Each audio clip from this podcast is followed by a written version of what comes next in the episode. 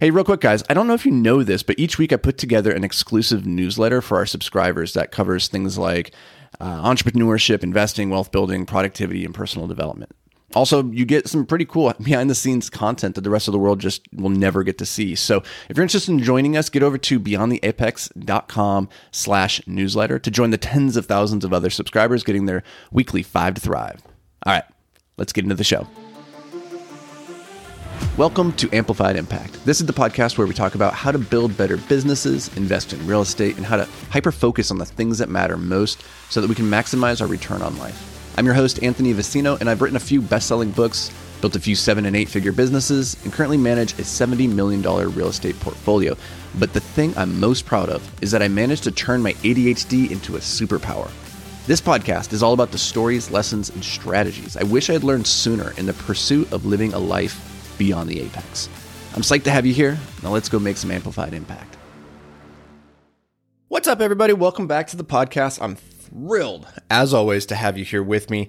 Today, we're going to get into the weeds. We're going to talk about the um, how exactly we manage the debt, the cash flow, and the equity um, of our $70 million real estate portfolio. So, this is what we're going to talk about. It will seem kind of mechanical, kind of in the weeds, um, and maybe it might feel as though it's only pertinent to real estate. However, I encourage you, if you're not in real estate and you're just building a business in general, uh, to stick around and listen because what we're going to talk about are a lot of concepts that are going to serve you very well, regardless if you're in real estate or if you're just doing like a direct to consumer sock brand or something like that. And even if you're not an entrepreneur, even if you're just listening to this and you're just trying to like be a little bit better today than you were tomorrow than you were yesterday, and that's the big ambition, like awesome there's going to be some things in here that you can apply to your personal financial life as well. And so these are like the frameworks that we use to think through debt, cash flow, and equity. So the reason that I want to talk about this is I got I got some questions about it, and it, it was it occurred to me that real estate is really this black box of information for a lot of people. There's not a lot of insight. There's not like places that you can go and crack open the hood and see like how these these operations function. And so I'm just on this mission to to try and like pull back that curtain and show everybody like exactly here's how we do this. And so um, I wrote a I wrote an article a while back about three systems that we use to build a $70 million portfolio. You guys can check that out at anthonyvicino.com backslash blueprint. Um, I would check that out because I, I, share some of the infrastructure systems that we use to scale. Um, and then if you're ever interested in like going into the weeds of like how to actually build out a capital raising machine, well, we, we got a course for that. You just go to capitalraisingmachine.com. But my goal here is just to share this stuff, to put it out there so everybody can see it and then maybe apply some of it to your own life. That would be my that would be like the perfect ideal state. So let's get to it. Number one is debt. How do we think about debt in our portfolio and how should you be thinking about it whether you're in real estate and you're in business or in just your personal life the the thing that I always come back to with debt is that debt gets a really bad rap. A lot of people think that it's a bad thing, and this comes from kind of the Dave Ramsey school of thought, which says like all debt is bad, is the enemy, and that you shouldn't take on any debt. And I don't necessarily agree with that. I think that if you, depending on where you are in your life, debt can be very very bad, and you maybe should you should avoid it. But understand that, that debt is simply a tool. And a tool is only as good as the craftsman wielding it in the context in which that craftsman is wielding it.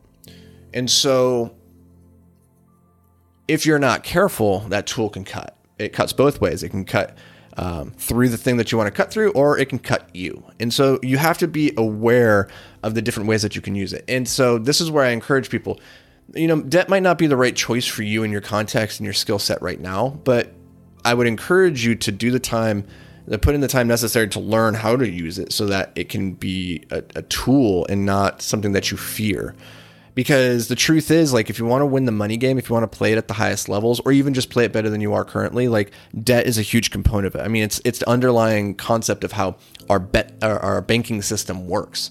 And so if you if you're not playing the by the same rules as everybody else or you're not leveraging the same strategies then you're going to be at a pretty severe handicap. Now when it comes to debt i like to say that um, you got to focus on the very uh, like on the details that actually matter like And there's a lot of details around debt that you can get kind of tied up into.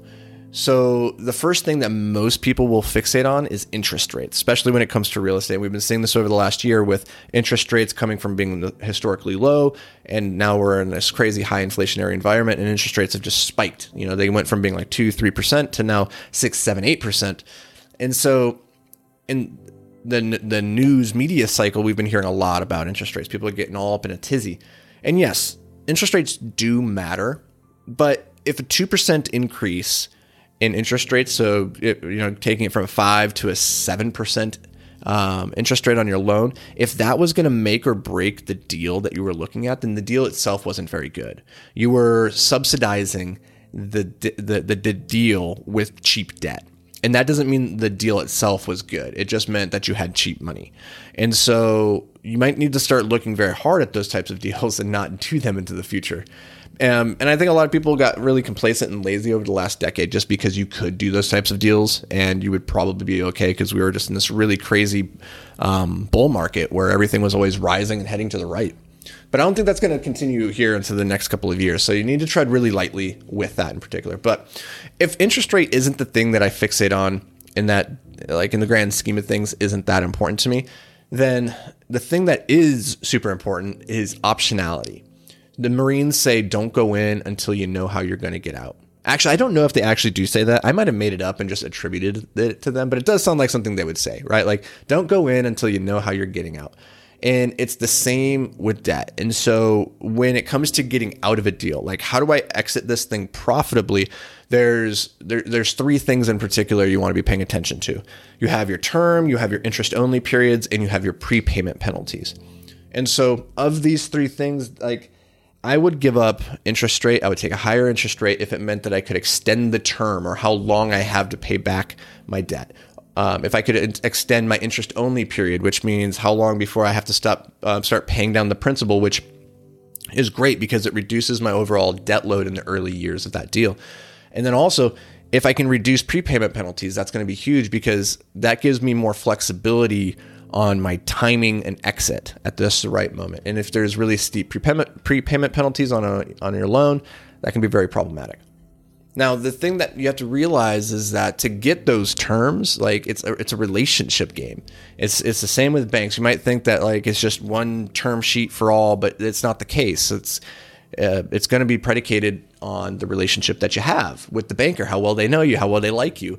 And so when you're working with like small banks, community banks, credit unions, you know, they can be pretty flexible on these terms. If you come in and you're like, you know, I'm willing to give a little bit on the interest rate, but in exchange, I want good term IO, a really cheap, uh, low prepayment penalty or some optionality, like you can usually negotiate a, a fairly good um, relationship there. The, um, the most important thing though, I think that you have to pay attention to when it comes to debt is how much debt you're putting onto an asset. And so in in like early 2000s uh, in the run up to the 2007 2008 financial crisis it wasn't uncommon to see people putting 100 110% leverage leverage onto an asset which meant that you know if you're buying an asset for 300,000 the bank would finance the entire thing like for they would give you a loan for 300,000 wouldn't require any money out of pocket um, and, this sounds like really good as long as you're in an, an environment where the valuations continue rising but when the when the valuations flipped and they started to drop, well, now you owe more than what the building is worth. And that's problematic because now the bank is going to come knocking, right? And that can put you underwater really, really quickly. So when you put too much debt on an asset, it allows you to get into it with less money out of pocket, which is going to increase your overall return profile by a couple basis points, which is great, but it also increases the risk profile pretty substantially. Because the more debt you have on the property, the more um, it's going to eat into your cash flow, which we're going to talk about cash flow here in just a second, but it truly is the lifeblood of a healthy company. So the less cash flow you have, the the thinner your margin of error is. And so our happy place when it comes to loan to value, like when we're putting it on a new building, is we'll put about 75% loan to value on a new acquisition, with our goal being to get that down over the coming years to between 65 and 66%. Once we get below 65%, that means we have too much equity just sitting untapped inside the building.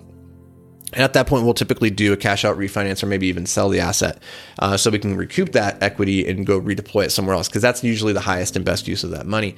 But um, we never want to have more than 75% LTV. And that's I think where people get can get into a lot of trouble is when you start floating up into 80%, 85% or 80% plus, you know, 10% seller carry or something like that. Like uh, we just don't even go near that. So be really careful on that front because again, the, the more leverage that you have, the more it eats into your cash flow. So let's talk about cash flow real quick.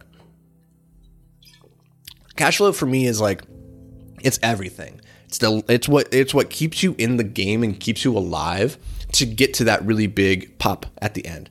And so whether you're building a business, you're you're buying real estate, like you're the most money that you're likely to make in either one of those two things comes when you sell. Like when you sell your business or you sell your piece of real estate.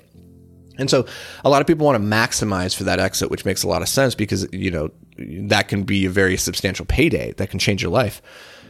But I don't want to sacrifice the cash flow on the way to that appreciation to that big equity pop. I want to make sure that I have a healthy buffer so that when things happen, you know, there's a fire on the property or I have an eviction or uh, we have a dry spell because um, you know the, we're heading into a recession, so the, the business isn't just performing as well as it was. Like customer demand is falling off, prices are dropping, um, supplies are getting more expensive, all that stuff, right? And so I want to make sure that I have enough cash flow to be able to absorb that shock because you're never really in trouble in business until you run out of money. And when you run out of money, then now you're going to be forced into being a distressed seller or just filing for bankruptcy. But as long as you have ample reserves and cash flow coming in, uh, aka money coming in, you're going to be doing okay.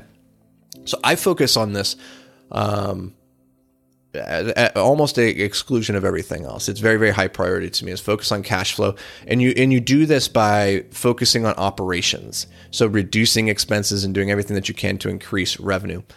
Now, one of the things that's going to really cut into cash flow can be capex or capital expenditures. These are the expenditures that are not just like maintenance and repairs, things that happen one off, like we got a broken window or we got to go replace that piece of floor, uh, that carpet or whatever.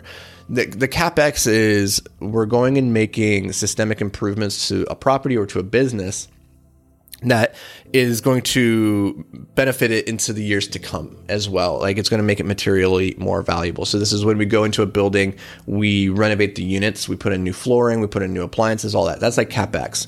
And so the type of business model that we deploy in real estate is we'll go in and we do what's called value add. So we buy these buildings that are undervalued for some reason, typically because the rents are low, maybe the building is old and dated, and we just need to go in there, refresh it. And so what we'll do is we'll go in there, we'll renovate, improve the property, and we'll get the higher rents, and that will, as a as a consequence, make the building more valuable. And so at those renovations, that's capex. Now, a lot of operators, what they'll do is what we do. We'll we will raise that capex. We will close and have that money already raised and put into the bank. But some operators won't do that. Some will just come in and just take a percentage out of the ongoing monthly cash flow to take care of their capex. So the way that might look is for us, maybe we buy a million dollar building and we we want to put about $50,000 of improvements into it. We will come with $50,000 day 1 in the bank ready to go so that we can do those those um, improvements. The, the problem with that model though is that you have $50,000 just sitting dead in the bank. You're not earning a return on it and so your cash on cash return is lower as a result so what some operators will do is uh, to, to, try and maximize their returns by a couple you know percentage points is they will not come to the table with that $50000 already in the bank. And so out of cash flows every month they'll maybe they'll just take a portion of that and they'll do the, the renovations as they go. And this can be good this can be a good strategy. It limits your your outlay of capital at the beginning but it also makes you more exposed to risk because if anything ever interrupts that cash flow, like you have a tenant leave or a customer leave, um, you might not have the money necessary to do the uh, to, to do, do, the improvements that you had planned, or that might become necessary. Right, like if, a, if, the roof goes out suddenly and you don't have that money in reserves, and you've been just kind of pulling it out of cash flows, you might suddenly find yourself going pretty deep into the red. And depending on your financial situation, you might just not be able to to survive. And so we like to make sure that we come to the table really well capitalized with plenty in reserves and capex already eh, ready to go, even if that means that it's going to make our returns overall just a little bit worse. Now, on the financing, like the equity side, to get these deals done, like we have a $70 million portfolio, we've raised about 25 million for down payments for capex reserves, all that stuff from private uh, private investors. And these private investors are, you know, they can be doctors, lawyers, um, high paid sales professionals, like those type of people who maybe have like, you know, minimum investment on our deals is usually around $50,000. And so people hear this and they're like, "Oh, that's a really cool way of you know getting into buying really big real estate and everything. I want to, they, I want to do that." Um, and so they'll just jump right in trying to raise capital from their friends or family, and they'll start like trying to build a private equity real estate firm. And the problem is that they've never paid their own tuition at the School of Hard Knocks. And so now they're trying to like borrow money from their friends and family to pay that tuition. So what I encourage everybody to think about is if you if you want to go that route, if you if you think I want to build a real estate private equity firm like we have at Invictus, make sure that you are first like taking your lumps on your own dime. So you should be going out and buying small properties, partnering with joint venture uh, on uh, smaller deals that you can you can learn the ropes, so to speak, before you ever start raising capital. I think that's really important because a lot of people just kind of just jump straight in. So the way that you can do that to get your toes into the water, the way that I got started was with an FHA loan. So that's a first time homebuyer loan that's designed for people who have low credit, um, maybe they don't have a lot of money in the bank. And so what the beauty of this product is that you can get in with three and a half percent down payment, which is crazy. It's like crazy low. Like on my first property, it was a triplex that I bought for two hundred forty six thousand five hundred dollars, and I put like seventy five hundred dollars down on that. That's like that was like nothing. And so I lived in one of the units. That's how I came up with the equity, and that's a pretty low barrier. Um, but from there, I just did what we what I mentioned earlier is I improved the property and then pulled it out in a refinance or I sold it and then I take that capital I went and bought the next thing and I kept doing that kept stacking it for a number of years before I ever got to the point where I decided to start raising capital from private investors. So I think a lot of people just trying to jump to the syndication and capital raising side a little bit too soon before they're ready, before they've proven themselves out, before they have the systems, the teams, and network, and all that stuff. And so I just encourage you, like, if that's you, if that's what you're thinking about doing, please go out there and do it on your own before you try to raise capital. But if you have done it and you are ready to start making that transition to raising capital, then definitely check out the capitalraisingmachine.com. That's just capitalraisingmachine.com where we I really just open up the entire kimono and show you exactly all the systems and processes that we use at Invictus to to build and to raise 25 million over the last 3 years. So, if that brings you any value, that's awesome. Go check it out. Otherwise, if you've made it this far in this episode, let me know. is this interesting? Like, is going into the weeds into this much detail is this helpful for you guys, or would you guys mm, like a little bit less of like kind of this detail oriented in the weeds of real estate content? Let me know um, on social media. DM me, share the content. Let me know. Just like hit me up. Give me some give me some feedback so I can kind of gauge where your guys' uh, interest is at. And as always, I appreciate the heck out of you guys. Thank you so much for being here. Stay hyper focused, my friend. I'll see you in the next episode.